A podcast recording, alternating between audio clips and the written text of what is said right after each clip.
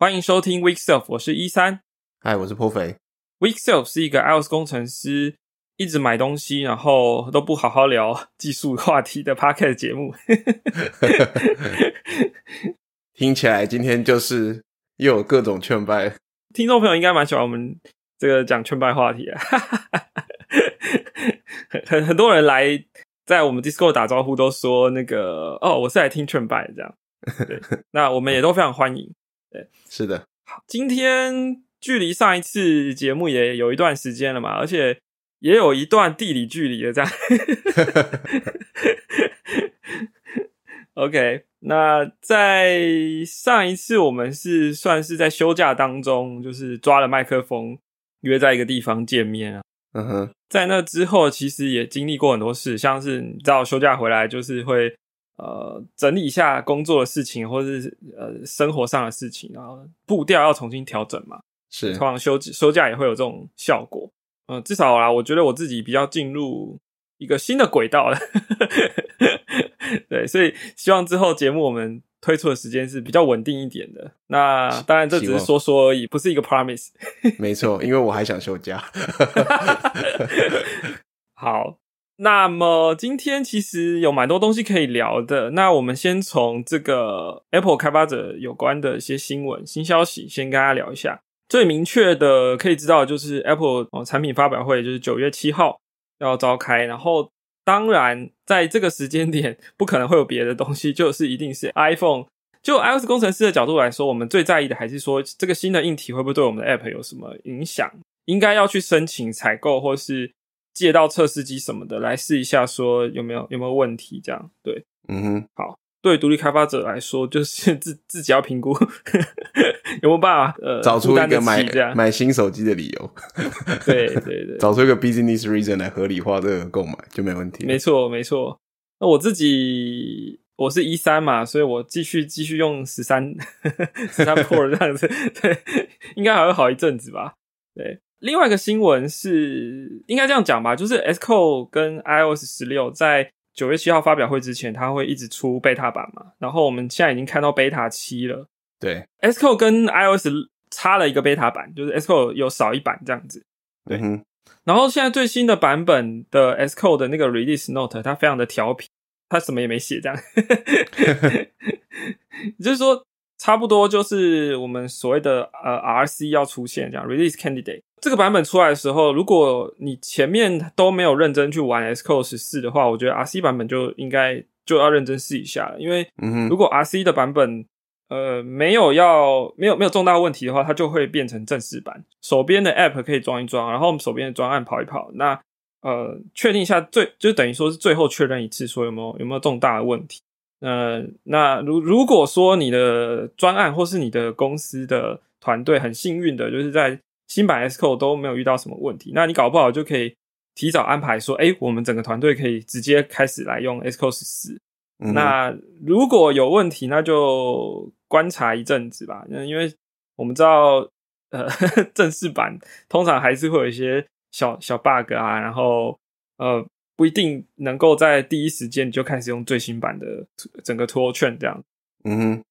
像有一个蛮搞笑的 bug 吧，在 Xcode 十四它呃模拟器会一直跳出说有有些 crash，然后 CPU 会吃到很多在你的 Xcode 十四上面。哎，破粉，你知道这个问题是什么吗？这个问题蛮有趣的，也是之前看推友分享，然后才知道原因什么。总总之，这个现象是这样，就是如刚才一三讲，就是你 Simulator 开起来。会一直遇到 crash report，然后 CPU 会飙很高，然后你的电力会掉很快，会忽然觉得，哎，怎么 M1 好像变回 Intel 的感觉，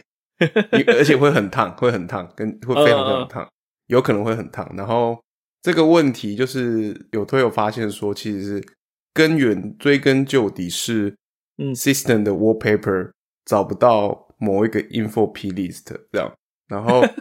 所以最原始的解法是因为这个其实只发生在 iOS 十六的 simulator 之上。OK，最一开始的 workaround 是你可以下载 iOS 十五，比如十五点五的 simulator，然后用改用 iOS 十五 simulator 就没事这样。嗯哼，然后反正总之就有人一直挖 log 发现是这个问题，然后可以用简单的一行 script 把 p d s 加回去。然后你 你的就可以无痛的，不用再至少下载要花很多时间嘛，对不对？但加一行比例非常快，嗯，就可以无痛的使用 iOS 六，然后并且避免这个高 CPU 的问题。这个想必正式版应该是会把它修掉还发布吧，不然这实在是 蛮不小的问题。所以它可能是抓不到某个东西，然后就无限回圈。对，它应该就是一直在找。对，而且又是 system label 的一个设定嘛，它可能就是 system 就是一直不停的在找那个，然后 crash 到找不到 crash，找不到 crash 这样。嗯嗯嗯，对，听起来是很好修的东西，只是实际现象是非常 annoying 这样。对对对，但但这个据说 beta 五就在了，所以 虽然说好修，但也是横跨三个 beta。OK OK，对，希望不要这么白目的问题出现在 RC。好好，今天聊的话题主题会是什么呢？哦，今天主题跟所谓的边界有关哦。边界这个主题，我们在讨论讲出来的时候，嗯，某隐藏某隐藏主持人还发推 murmur 了一下，说我们的主题越来越越来越 形而上，不知道 对，不知道在攻啥小。他说还好我退出了，所以他今天没有来录音。没错。但我我我我我们试着把它具体一点，就是说这个主题的由来其实是，嗯呃，上周就是前 N Y 探的 LSD，然后 Sorcery 的作者，嗯嗯嗯，他就是他他现在自己开的公司，然后在做 browser，然后他自己本身 T C A 这个架构使用非常久，对，然后有自己很多的经验，他自己有 fork 分出来，然后做了很多事情，是原本的设计可能没有没有兼顾到的，那。他有一篇文章是分享说，就是关于 TCA 的 action 的边界。嗯哼，这个问题具体来说是这样，就是说 action 本身没有 access control 的功能。然后对，快速的介绍 TCA 的里面有个主要的 data model 是 action，就是用来改变所有的状态，都是要对中心的储存点一个 store 送 action。然后比如说我要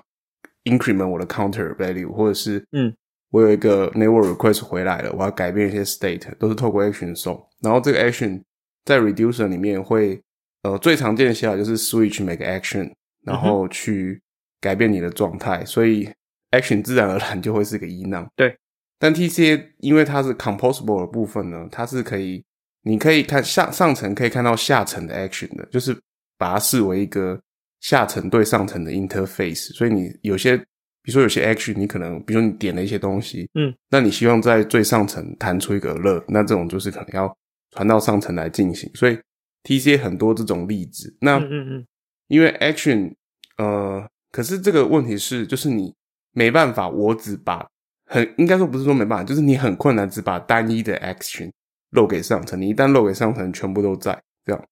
所以说你很容易在 switch case 的时候，就说你只关心一些地方，但是。因为它全部都铺路上来了，所以你很容易就会写出 default 的语法。对对对，对吧？那就就就算不是 T C 的例子，我相信很多人可能实际上在使用一些两三层的 action 的呃两三层的 e n 的时候，都会无可避免的写出 default。那嗯，default 的问题是，当然它省省省下你很多事情。可 default 问题是，如果你真的加了一个新的 case 的时候，嗯，你就失去 compiler 提醒你说，哎，有个新 case 要处理的情况，那。你很可能就会遇到 bug，搞不好是你该处理的。所以他其实前面就有一篇文章在讲这个穷尽伊囊的重要性。就你留 default 其实就是一个黑盒子在那边，那你很容易那个是一个 bug 的温床啊，你很容易在那边产生 bug 这样。所以呃，伊浪尽可能穷尽它，就是你在 switch 的时候穷尽它每个 case 这样。所以他这篇文章其实就在讲说，他有用一些技巧来。做出不同用途的区别，然后就是帮 action 加边界。但今天我想要讲是说，嗯，不是说怎么帮 action 加边界的事，我是觉得发现有边界的需求，或是如何定义出边界，或者找到边界，我觉得是软体工程里面我个人经验上一个蛮重要的，算软实力吗之一？因为它不一定是真的写 code，但是你要搞清楚这件事在哪，这是跟 coding 跟写程式码可能没有太。直接的关联，我举个例子好了，从跟程式码 虽然说没有直接关联，就找个最相近的，大家可能比较提，就是比如说你在 refactor 一个旧的 code base，嗯，或者说你今天想要做一个新的功能，可这个功能可能是跟别人已经开发的元件有互动，或者说跟已经存在那边的大 code base 你不熟的东西有互动。这时候其实你在找边界的能力就或定义边界能力，我觉得就蛮重要。比如说你 refactor 的话，我们要 refactor 总不可能一大包，你不可能一次全部做完嘛，对不对？这太恐怖了，就风险太高。所以你较常做的是，你可能会所谓找到一小块可以切的地方，你把它独立切出来，然后你可以呃比较安全的做法是，你切出来这个怎么切呢？切下去之后的效果是，你可以对旧有的地方被切开的切面做测试，确保旧有的逻辑不变。然后新的地方，你从那个切面也可以测试你的新的东西的逻辑，照你预预想的运运运作。那这个找边，这就是一个找边界的能力。你要知道怎么切，才不会嗯。才能够保持这些特性。那如果做 feature 或者跟别人互动也是这样，你要知道说你的任务职责到哪里。因为比如说跟别人接触最困难的事就是两边 spec 未必对得起来哦。那也就是在这个模糊之中，有点模糊的地方，那你如何去下刀把明确边界切出来分开？我觉得这件事情做得好的话会让你。就是日后的生活快乐很多。对，我们现在已经从 coding 上升到这个 人生的部分了。对，也没有到人生部分，就是因为这种事情未必是马上会爆炸的。呃，总是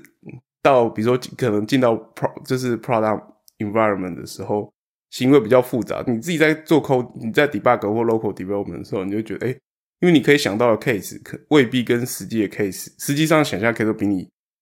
Local 能够做的或者想到的更复杂嘛？那这种事情边界没有画，很容易就是往后爆炸，嗯，就是在资怀爆炸。那我们我们常常说，就是如果要死，就是早点死啊，因为你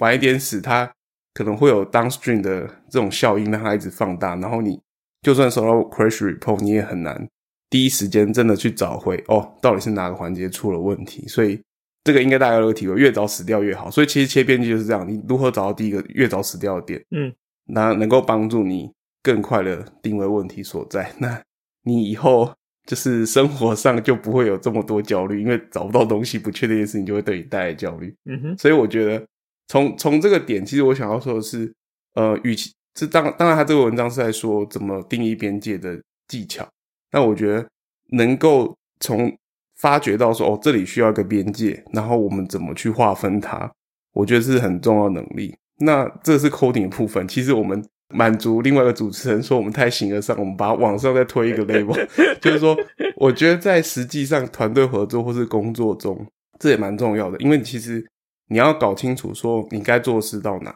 因为比如说，我们我们知道，我们常在呃，当你团队事情做比较多，你应付的业务比较多元的时候，或者甚至你可能变成听力，你会接到一些事情，然后是没有明确 spec，嗯。对吧？我相信比较 senior 的人，或者是当听力都遇到，那比较没有 spec 的时候，呃，你画边界也是一个很重要的能力。这个边界其实我指的是你要搞清楚 stakeholder 有哪些，嗯哼，然后哪些事是你们该做，哪些是你们不该做。因为这事情通常来的时候，它就是一个任务，一个问题哦。比如说我们要上线什么东西，那就是这个 team 帮忙处理一下。但实际上牵扯到的事情，有可能不在这个 team 里面了，嗯，对吧？那我我这这时候就是画出边界蛮重要，你要知道什么东西是我们要握着，什么东西是我要适时的 delegate 出去，让别人来进行的。但 delegate 出去也不是说我们在推责任或是丢球，就是你要做的是，哎，我们在 drive 这件事情，然后把但是实际的执行内容 delegate 出去，这样子，如此一来，你就会发现当这件事成的时候，你也是有 credit 的。这就是边界的重要性。如果你自己全做，对不对？但嗯。就就是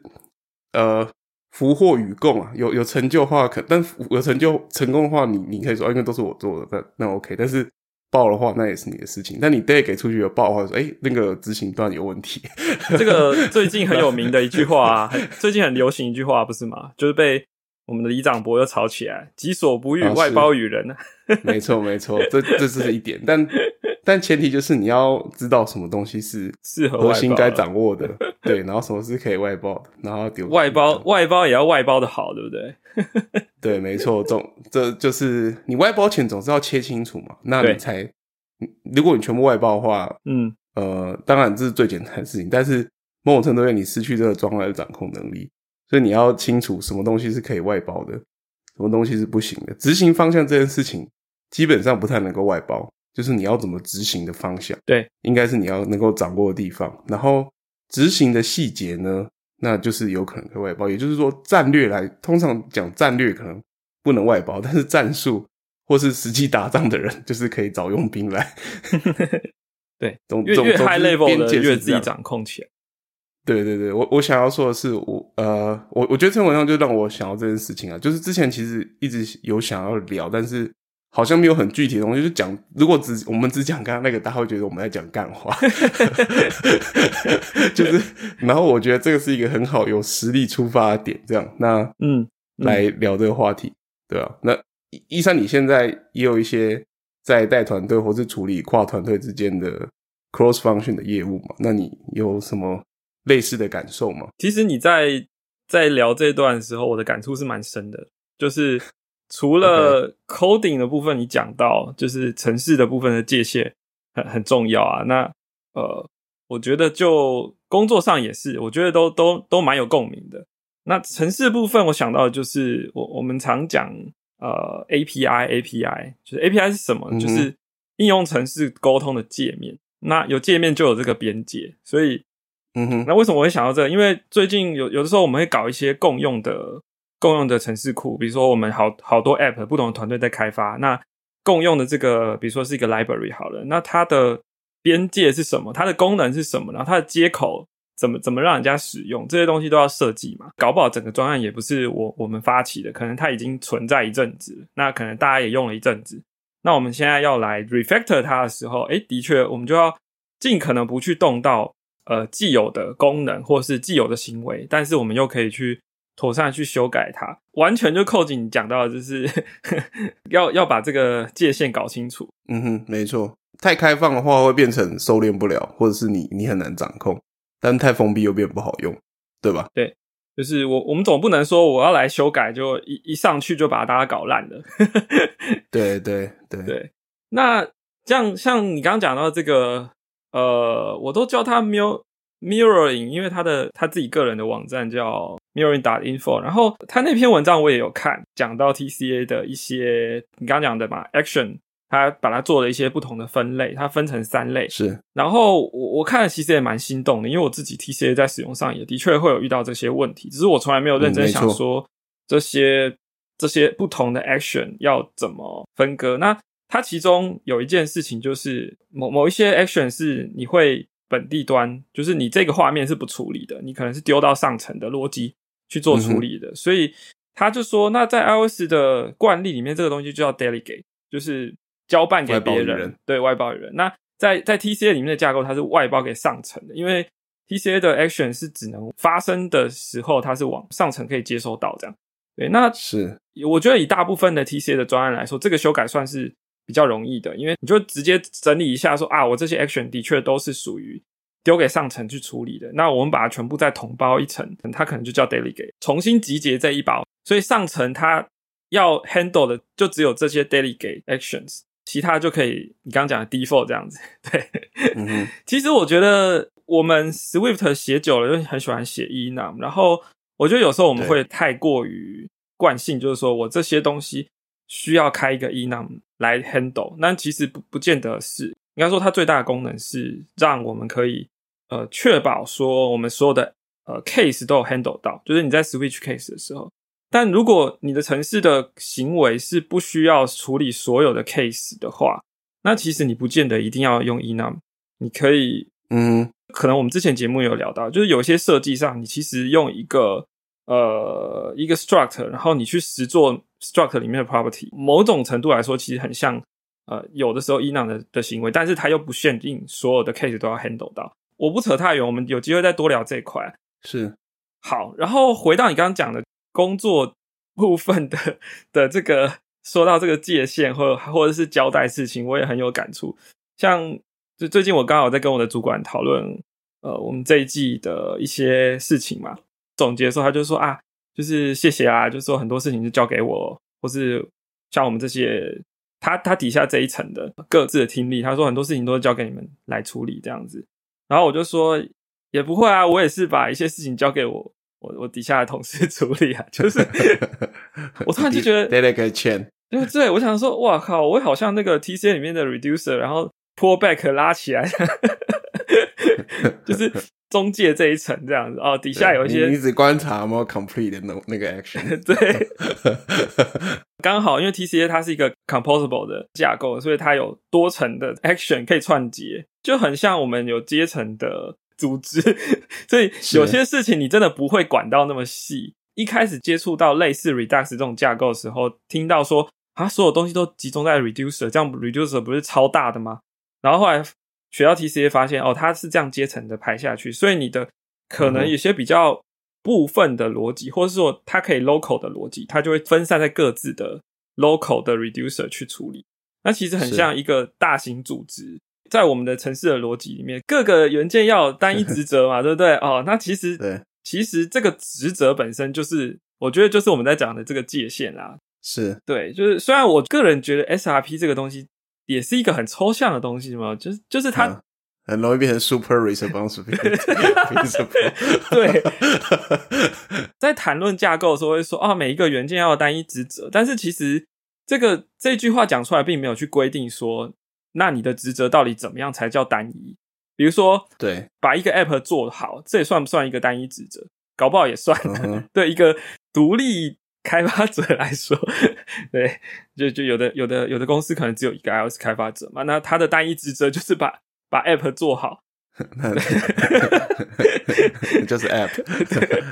对，呃，又又扯远了。总总之，我想说的是，城市里面也好啦，就是你的清晰的架构可以把这些不同的。层次的这个逻辑可以分开来，那我觉得 TCA 在这边做的是比较让人有办法清楚分类这些东西，是，只是差别在于我们今天聊的是不同层次在沟通的时候，他们的那个互动的这个讯息要，因为你知道，就像 Slack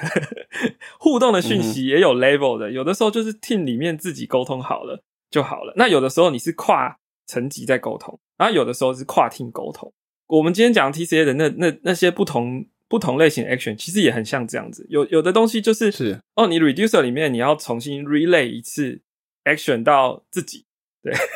因为他可能经过了一个 environment，然后再回到自己，就有点像是一个 team 里面自己沟通的事情就好了。那你可能在 Slack 里面可能是一个自己的群组这样。那如果你这个东西要往上丢的话呢，那就会很多人都看到了。那那这个东西可可能在 TCA 里面，它它。又要另外用一个，就是我们刚刚讲的 delegate 的方式去群组起来，这样子。没错，我们有时候会说很多道理在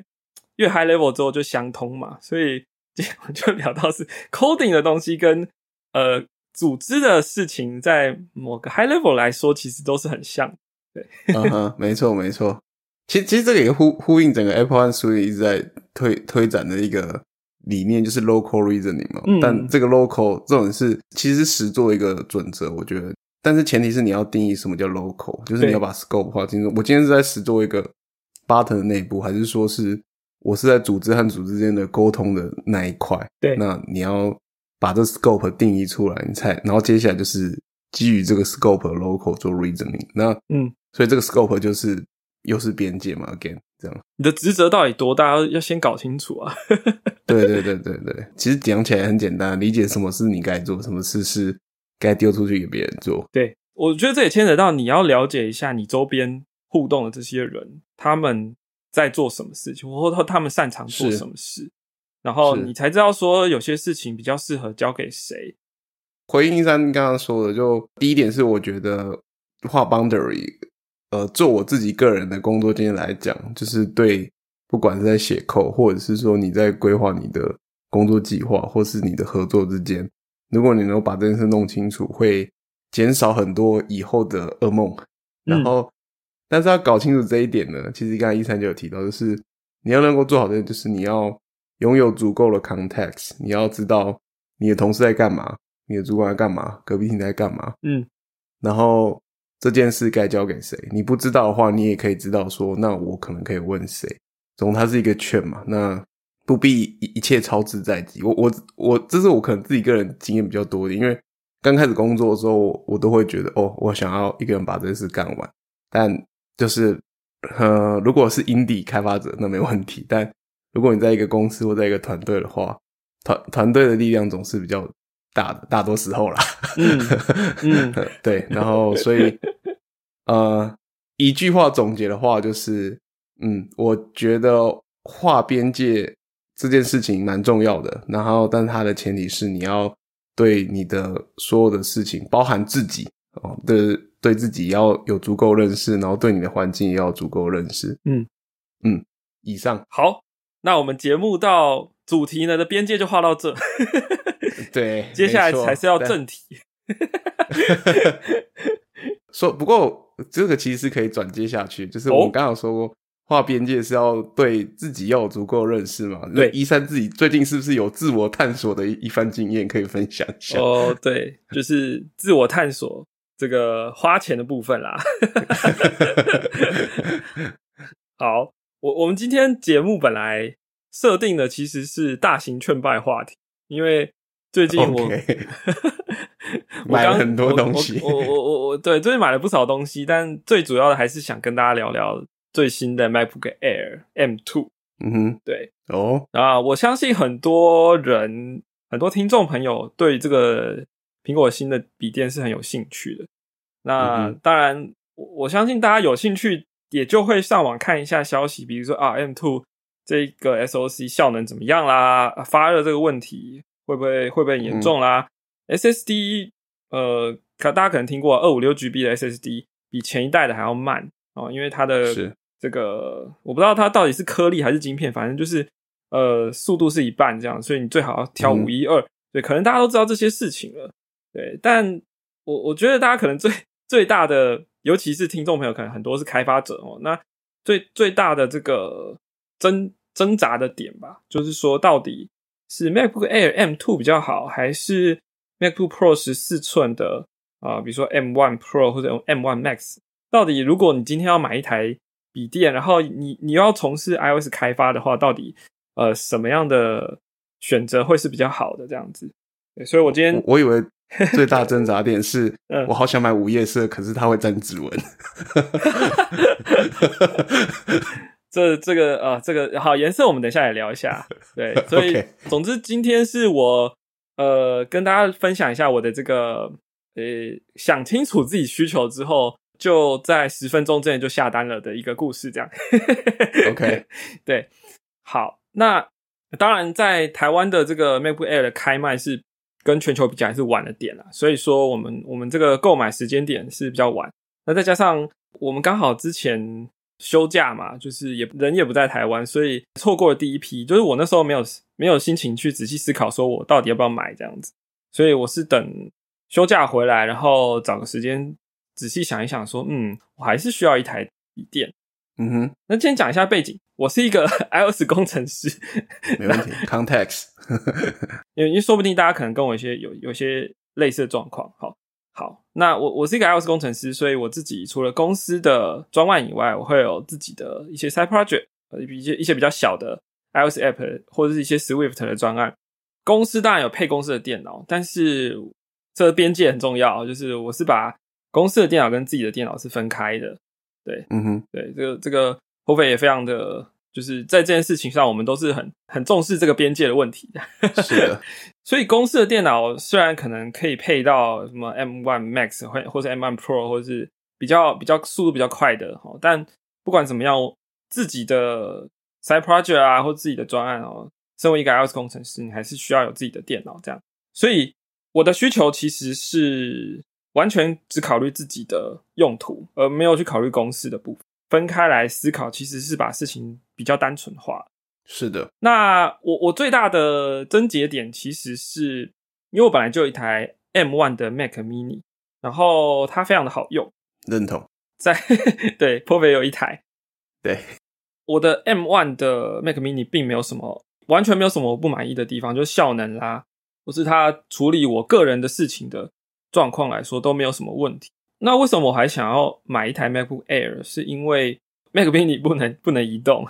我有一套我们叫做 Battle Station，就是说你在家工作的，呃，如果你的环境许可，你可能就会把你整个工作环境弄得比较完整。你可能配套了固定的座位、固定的桌椅、固定的、嗯呃荧幕、键盘啊、触控板等等设备，一应俱全，然后你可能还会有一些 hub 外接设备整套的，那甚至牵了网路线啊，然后电源藏在某些角落看不到，就让你整个工作起来，你可以很专注的在你的事情上面，然后那些东西都已经好固定的，不太要去调整这样。所以我的 Mac Mini 已经调到这样子的状况，但问题是，我上班的时候也是在这个座位。那我如果我下班之后要用自己的电脑，虽然我可以一键就把整个啊，这个叫 KVM 的概念，就是一键把荧幕、键盘、触控板全部切到我的个人电脑上面去，就是从公司的跟个人电脑这样子一键可以切换。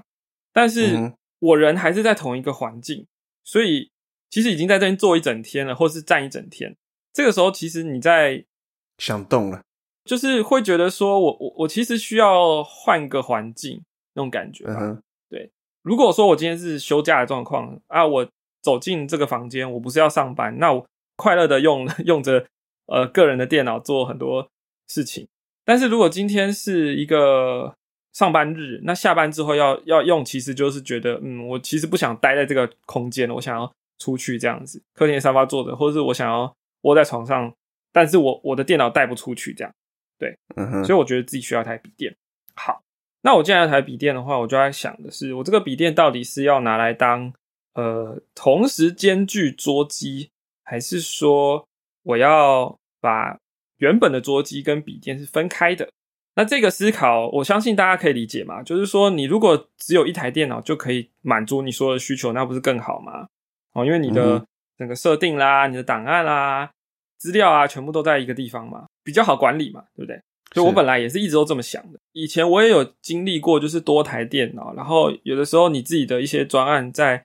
移动上面，或是这边做到一半，然后换一台电脑就觉得麻烦这样子。对，那是几年前的经验，那个时候并没有去设想说怎么让这个整个工作流程在固定跟移动的两台电脑之间做更好的转换。但是这一次我在在思考要不要买的时候，我想了很久。我想的问题就是说，呃，我需要一台笔电。它究竟是为了我我什么样的场景会需要需要用到它？我是在下班后把它从我的桌子上拔起来拿出去，然后坐在沙发用这台电脑呢？或者说我我想要窝在床上，我把笔电拿到床上去用，比如说写稿打字哦，然后等我要充电的时候，或者说我我要拿回工作区工作桌来用的时候，我再把电脑拎回来。接上整套外接设备，然后这样来使用吗？哦，我我会这么做吗？那不就表示我可能每天就是要一直把它拔出、拔起来，然后拿出去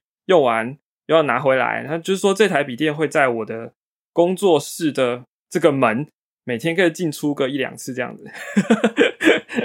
我我设想了一下这个状况，我就觉得这好像不是我要的。虽然省下了设定跟档案跟整整个作业系统的 sync。但是我会变成我的人体要去一直去 sync 这台装置的实体位置，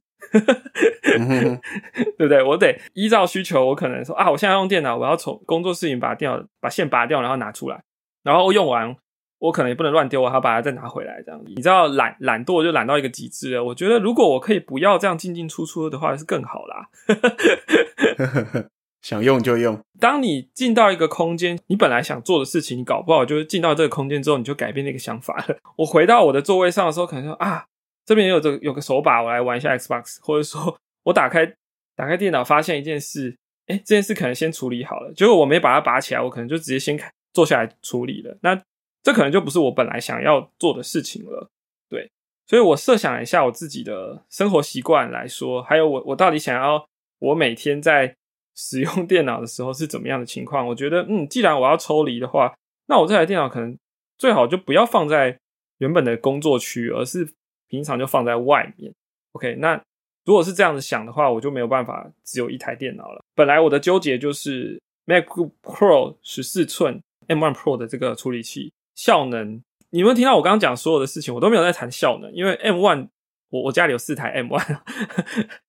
M one 的 M one 的效能我完全没有问题的，也就拿来做自己的事情。所以不管我今天是升级到 M two 还是 M one Pro 都无所谓。那所以本来想是说十四寸的 M one Pro 它可以当一台桌机来使用，因为它有完整的散热，然后它的处理能力没有问题，记忆体你可以点到够大，比比 M1 的十六 GB 来说可以再更大，这样这没问题的。当你要拿来当笔电的时候，它的这个 Mini LED 的荧幕也非常的好用，然后有一百二十赫兹。习惯了 Promotion 的手机跟 iPad 以后，你拿来用拿来用这个 这个这个这样的 MacBook Pro 是是会很舒服的。对，没错，回不去了，我会回不去。可是我后来还是决定买了 MacBook Air M2，这样只要我可以找到让所有资料或专案同步的方式的话，其实这就不是问题了。所以我实验了一下，我拿我家的 NAS，然后呃，我家 NAS 是 Synology 的，所以它有一个 Synology Drive 的。功能就是有点像 Dropbox 一样哦，你可以同步档案这样。我就试着把我呃我我我的 Mac Mini 上的档案，自己所有的小专案的这些东西丢进这个 Drive，然后同步，然后同时拿拿我的 Strong Wife 的 MacBook Air M One 来做实验这样。然后我发现，比如说我们在写 code 嘛，我们会存档，然后我在另外一台电脑上，我用我开着 Git 的 GUI。然后我可以在大概一秒钟，我就可以看到那个存档已经 sync 过来了，所以非常的快。虽然没有很认真的试，但是试下去觉得，嗯，如果是这样的效率的话，其实对于我的需求来说是够用的。就是说，我现在比如说 SCO 开了这边做一做，然后这个 side project 还没有存档，我可能只是 stage commit，但是我甚至没有 push，那我可能呃在另外一台电脑要拿起来的时候，其实它也已经 ready 在那边了，随时可以继续接下去，所以。以前比较大的问题是这个进度同步的问题，其实已经得到一个解决。嗯嗯哼，好。那我之前很不爽的 苹果，就是在做 M2 的这个电脑的时候，就是他们还是一样跟 M1 一样，就是不支援超过一个的外接荧幕，对吧？嗯哼，你说 Air，嗯，M1 的 Air 跟 MacBook Pro，还有 M2 的 Air 跟 MacBook Pro 都都一样，就是它都只支援。最多一个外接荧幕，除非除非你用一些像 Display Link 这种不是标准的方式，这样。嗯哼。那这件事情，我是本来觉得说，我我蛮不开心的，因为我自己的外接荧幕不止一个。那我觉得我想要尽可能利用呃这些大荧幕来让我的事情更好做。可是当我想清楚说，其实我的固定的电脑还是用原本的 Mac Mini，然后我。不在这个房间里面用的时候，我用 MacBook Air 在外面，那其实就没有什么外接荧幕的问题啦。我不会把笔电拿进来插上去这些外接荧幕，我可以继续用原本的桌机。好，嗯，到这边大家可能会觉得说，你好像为了不想要拿来拿去，所以就是硬要分成两台，好像不太合理吧？这个真的要看你个人需求，因为我本来有一台 Mac Mini 好好的啊，我如果要升级的话。这个叫所谓的边际效益，就是说我花了边际成本，然后 就是多多添购一台电脑，然后我的边际效益说多了这台电脑之后得到的好处是什么？如果我我今天买一台新电脑是一台，比如说 MacBook Pro 十四寸的，然后然后同时我把 Mac Mini 给换掉了，这个替换本身就是等于是用了一台机器换一台机器，也就是说我要扣掉本来它的好处。它本来好处就是线都插好不要动，对不对？我现在变成我拿一台电脑去笔台笔电去取代它的时候，变成那我可能这台笔电要移来移去，然后它没有随时联网、随时在在背景跑一些东西的好处，因为因为我可能会把它拔拔起来，然后拿去别的地方用这样子。还有一件事情就是我最近的这个工作啊，其实是跟一些网络设备有关系的的公司这样子。那这个产业的的。呃，就是部件一些网络设备的时候，其实很重要的概念是 redundancy，就是说你的系统其实要有备援的系统。如果可以的话，你尽可能不是要只有一套连外的 ISP，你可能最好有两套系统。那这样你其中一条断掉的时候，你底下的怎么讲呢？就是不会断掉这个服务。电源的部分也有备援，就是如果你有两套电源管理系统的话，那如果有不小心有一台有一套爆掉的时候，它还可以继续有另外一套备援可以跑这样子。对，所以会有这一类型的产品设计。我就发现说，哎，从出社会以来做这个软体工程师，都是写 App，那很少接触到 redundancy 这样的概念，因为我们我们 我们跑的 App 都跑在一台的 client 上面嘛，就是你跑在一台一台，比如说呃使用者的手机或者 iPad 上面，所以它其实没有什么备援的概念啦。你的 App 也不会想说我要做两套 code，然后万一这边挂掉了的话要怎么，就是有有有。我我们可能会有 fallback 机制，但我们不会有不同的系统，然后等同效果的这个备援的概念，这样或是冗余的概念是没有的。对，可是我我我的我的这个工作，应该说这个在这公司接触到这些这个业界的状况或产品，或者一些系统设计的想法之后，我就觉得说啊，那这个一个电脑来怎么讲来 handle 你所有的事情的这个想法，好像很美好，但是其实它也是单点故障的一个。可能对，就是万一你的个人电脑就是在一台电脑上，万一这台电脑出了事情，进可乐了，呃，人人为受损，或是打雷，或者什么样，你没有第二套系统可以用的时候，那其实是真是真的蛮麻烦的。就是该放假了，而不是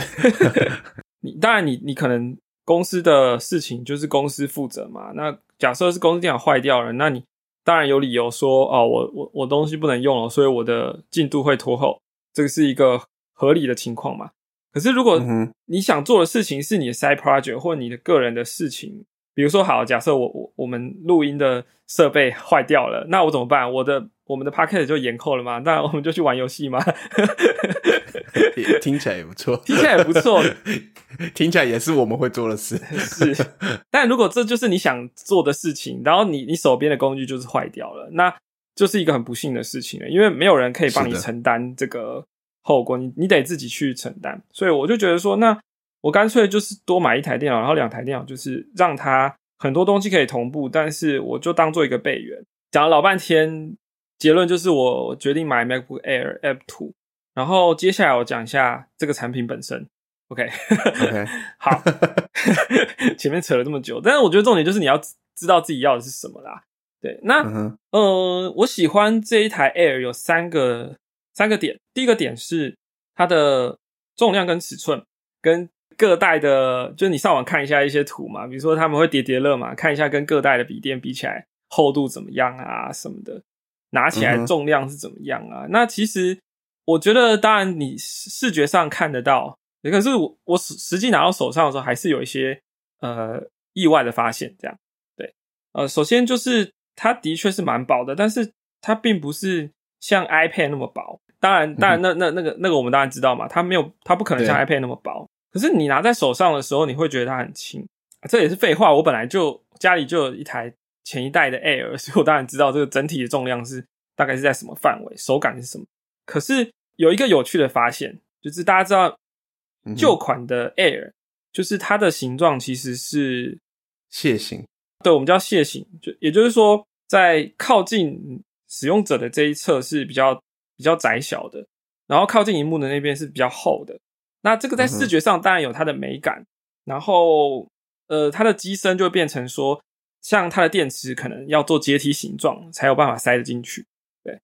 嗯哼，那。这样的设计，在我的使用习惯上呢，其实我我后来跟新新到手的这个 Air 的 M Two 比较，发现，哎哎，哇，拿起来比较重啊。那为什么呢？因为我们在拿笔电的时候，呃，我啦，我在拿笔电的时候，如果它是打开的情况下，我可能比如说放在桌子上，然后我要拿起来靠近我自己一点，或者是说我从我的腿上。然后要放到桌子桌子上之类的，好，就是这些盖子开着的情况的操作。那盖子开的情况的时候，整台电脑的重心会在哪呢？会在荧幕的那一侧，对吧？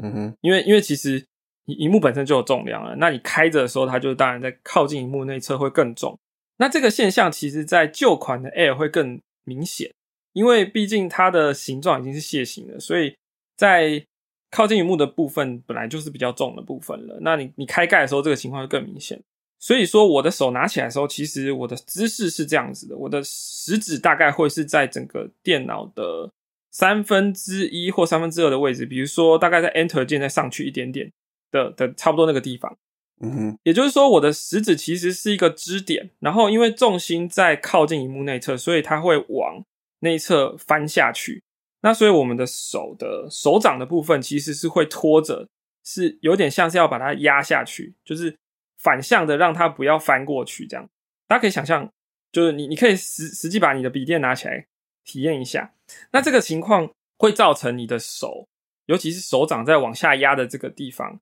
会觉得特别重啊，因为你的手要去抗衡整个重心的呃重心在另一侧嘛。对，那这个现象在。M2 的 Air 就就比 M1 还要减轻很多，因为它整台机身是平整的，所以它重心没有偏那么多。换言之，如果你常常开着开着电脑在移动这台笔电，那 MacBook Air 其实在这种情况下，你拿起来的会觉得特别不舒服。嗯哼，我自己这两台电脑这样手拿起来比比较之后，我才发现哦，难怪就是我我以前为什么有时候觉得说这个整台电脑我盖起来单手拿的时候明明就觉得很轻，可是为什么开着的时候我两手拿起来有时候会觉得重的有点不舒服，这样子就是有一种认知失调这样。嗯哼，也就是换了电脑之后，因为这两台整体重量差不多，但是手持的这个姿势情况下。才发现说啊，原来细节在这边这样。嗯，当然这个讲的很细啦，可是我觉得这个，因为我这个拿来拿去的姿势还蛮常蛮常有的这个动作，所以就是在感受上是是跟前代比起来是是比较好的，明显比较好。嗯哼，当然你会说哦，我可以 换个姿势。对，不过我觉得你这认知很很合理啊，因为嗯，从物理的角度来看。楔形的转，如果支点是在靠近使用者那一端的话，对，楔形的转动惯量比较大，对啊，长长方体的转动惯量比较小，嗯，所以的确会比较轻，会有比较轻巧的感觉。是哦，你你继续，没有啊，因为因为我在跟 p o f i 聊这段，然后或者说哦，我不是这样拿的，啊 所以感受不一样。对对对对，好，所以这这是我自己的习惯啦。那它的什么厚度啦，我觉得。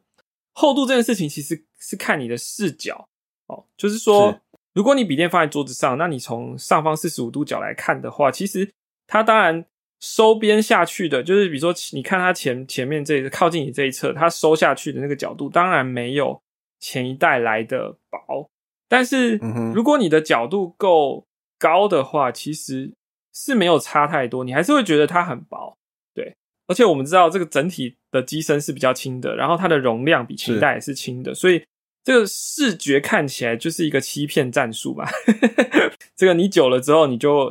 你可能就会就会习惯了这样子。而且荧幕比较满版啊，就就感觉有种体积一样，但是你可视范围变大，就怎么讲？某种来说，心理程舒服程度也是上升的。哦，这倒是真的，就是荧幕它整个荧幕是更填满了，就边框比较细。所以的确跟前代比起来是一个升级，但我到现在还没有开始习惯刘海，所以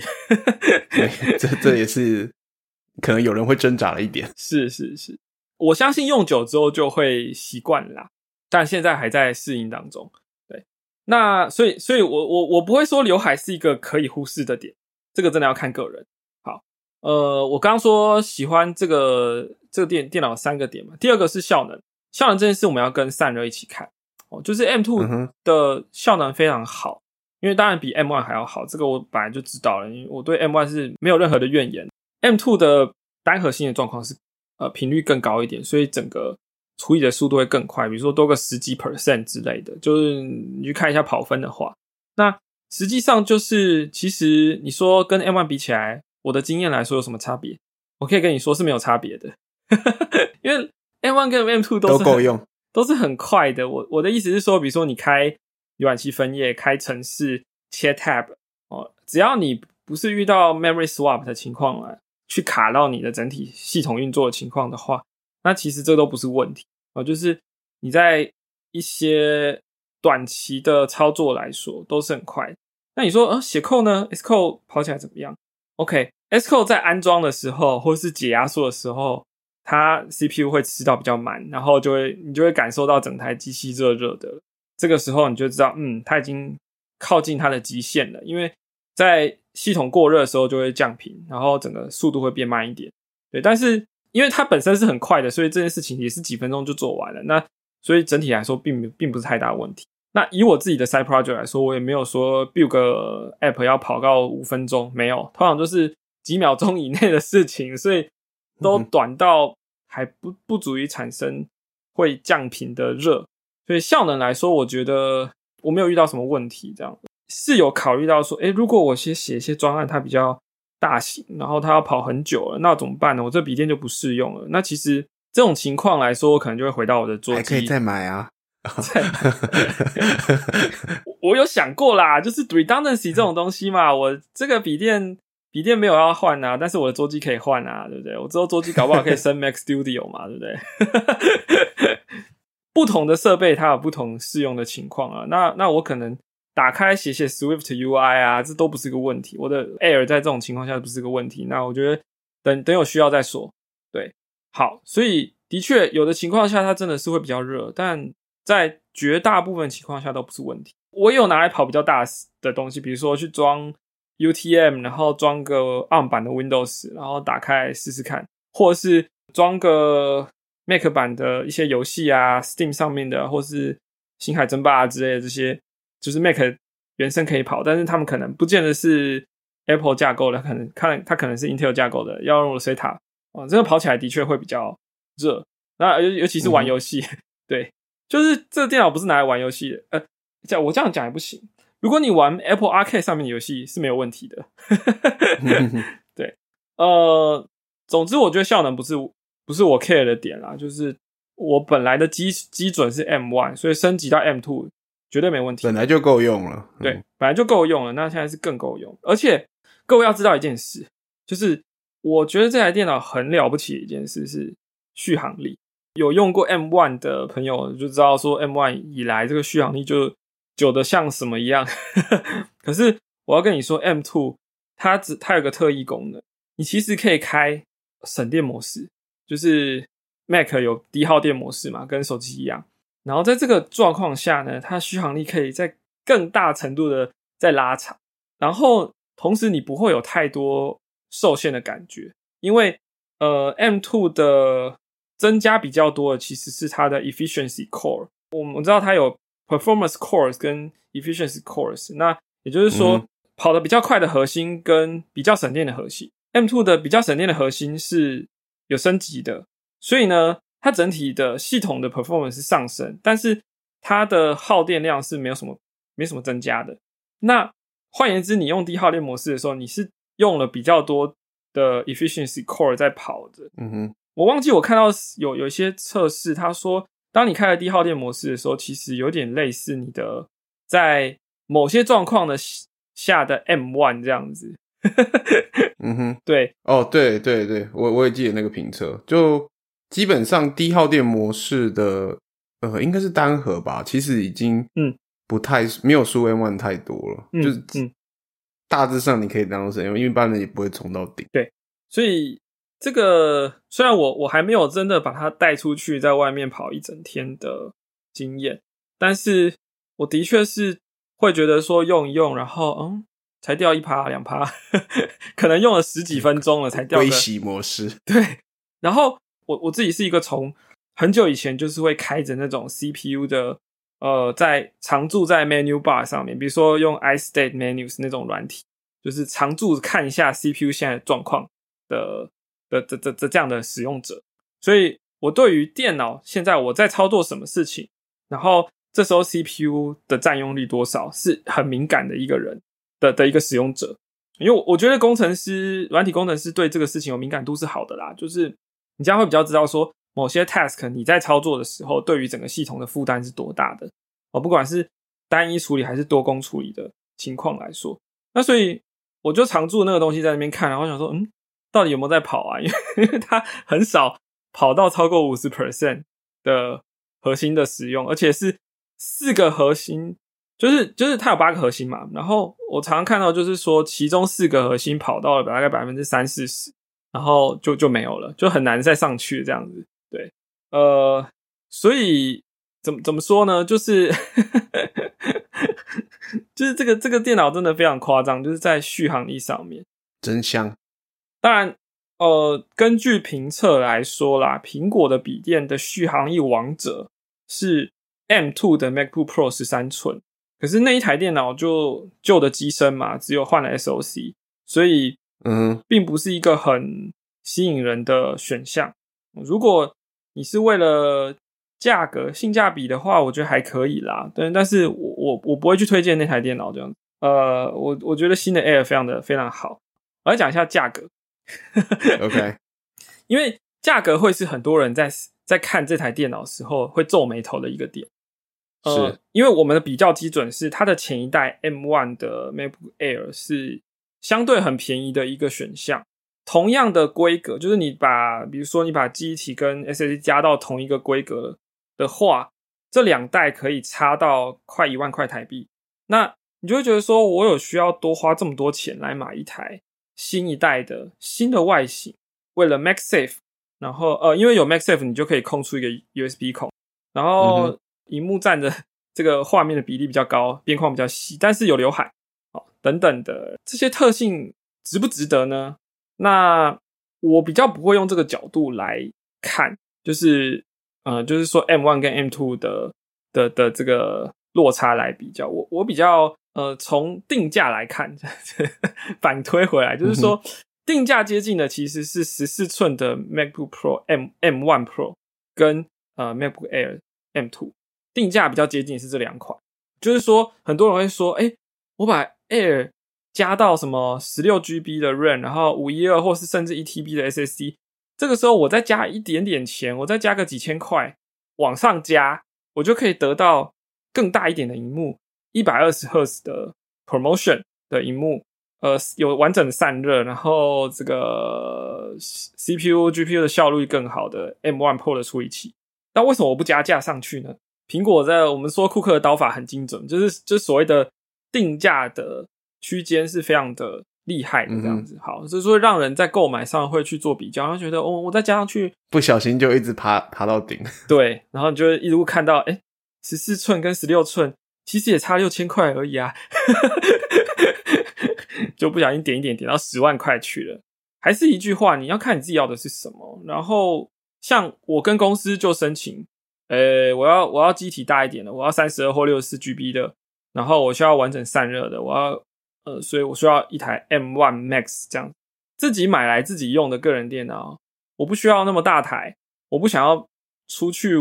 要必须带电脑情况下出去要背很重，所以我希望越轻薄越好。那那所以所以我自己看一看，觉得嗯，还有刚刚讲的那些那些理由啦。总总而言之，我觉得嗯，笔电我不需要那么重，我想要轻一点的，所以最后选了 MacBook Air M Two。那它它满足了我的绝大部分的需求，所以我不是要说服任何想要买笔电的人说你应该选 Air 还是选 Pro，而是你的需求到底是什么？嗯哼，你是要完成公司的事情，那你就跟公司申请一台很好的电脑，规格尽可能好的。你如果是个人要使用，那你要想的是你自己的 side project 也需要用到这么效率这么好的吗？还是说搞不好你 Air 就可以胜任了呢？那我自己在过往这么多台 M One 跟啊 Intel 的电脑，然后现在 M Two 的经验来说，其实就是我写 SVI 专案专栏的时候那句话，只有 GB RAM 的 M One 就够了。那你如果是买的是 MacBook Air M One 也是够用的，对。那所以 M Two 的 Air 其实就是为了为了一个爽吧，为了一个你喜欢它的新的外形，或者说更轻、手感更好，或者说任何它吸引的点，像是我们一直没有讲的颜色。最后讲颜色，我最后选了星光色，而不是第一眼最喜欢的这个呃午夜色。其实这两个名字都是晚上才看得到，午夜跟星光嘛。是 对，那呼应 Dark Mode。最最最大原因还是因为午夜色从评测来看非常容易沾指纹。那我希望这台电脑在拿起来用的时候是舒服的，不要说给我太大的困扰。所以呢，擦指纹这件事我是一点也不想做的，所以就选了星光色。那这个颜色其实跟我平常选色的习惯是完全不一样的，它好像也不太符合我的个性或什么的。可是我还在适应当中，是是蛮好看的，是真的很美，但是好像不太符合我的就是以往选色的这个偏好。对，那你们你们可以上网多看一下一些不同角度的，或是不同光线打下打下去的拍摄。哦，因为它在不同的光线情况下看起来颜色是不太一样的。有时候你会觉得它很亮，有时候它比较偏金色。我这个，我我我倒是觉得这一点很有趣啊！你可以从这点来看出苹果在调色上面厉害的地方。好，嗯那 总之这就是呃，我买了 MacBook Air M2 的一些 一些大型劝败，大型劝败。对对对对对，讲到这里，虽然已经有点超过我们预想的时间了，但是我我最后想要给 iPad 一枪这样子。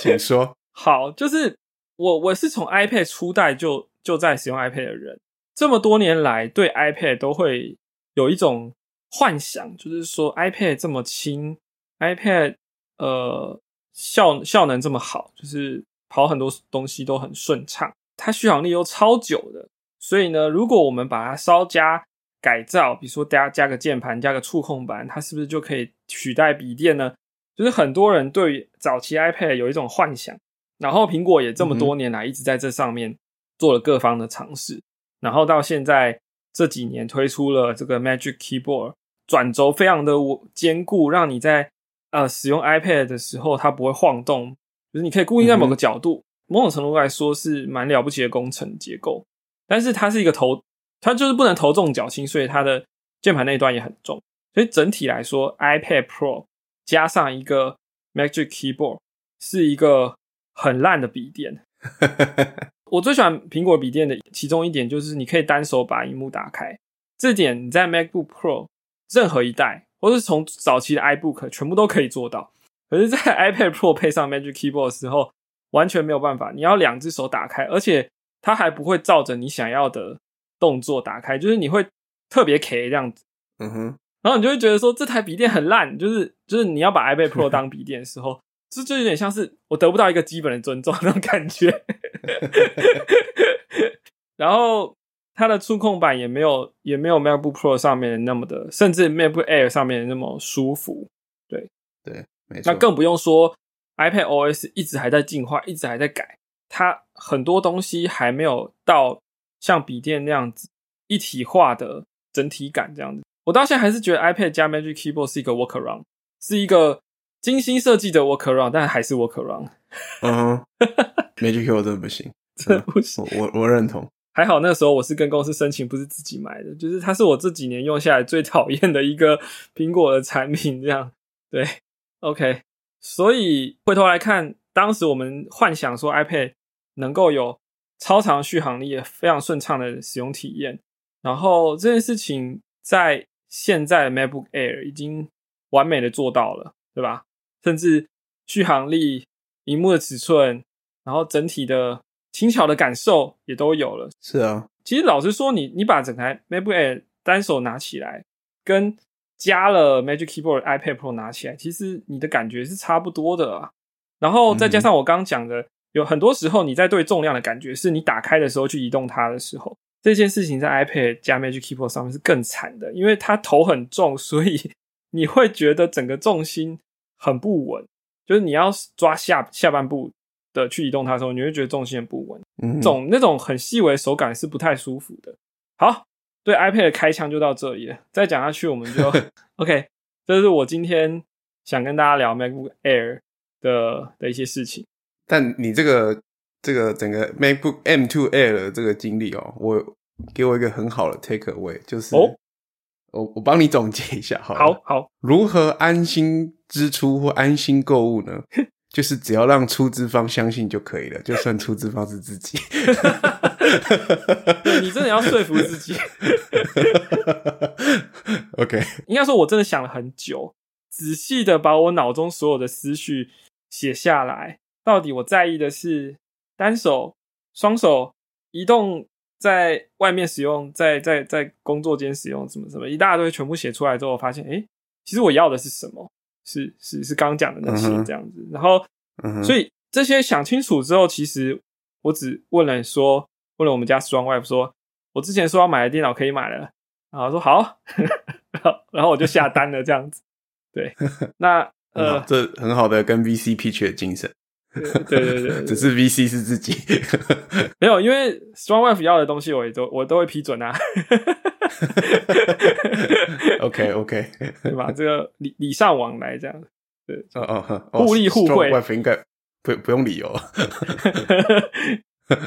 OK OK，我我们其实也有拿过这个 Mac Pro M1 Max 嘛，就是。另另外一台苹果的很优秀的笔电，然后我们有机会再再去做做一个比较这样子。但是因为今天我要谈的完全就是一个喜欢拿来拿去的可能甚至在家里拿来拿去的这个情况的用途的电脑，所以我就不去提什么十六寸的 MacBook Pro，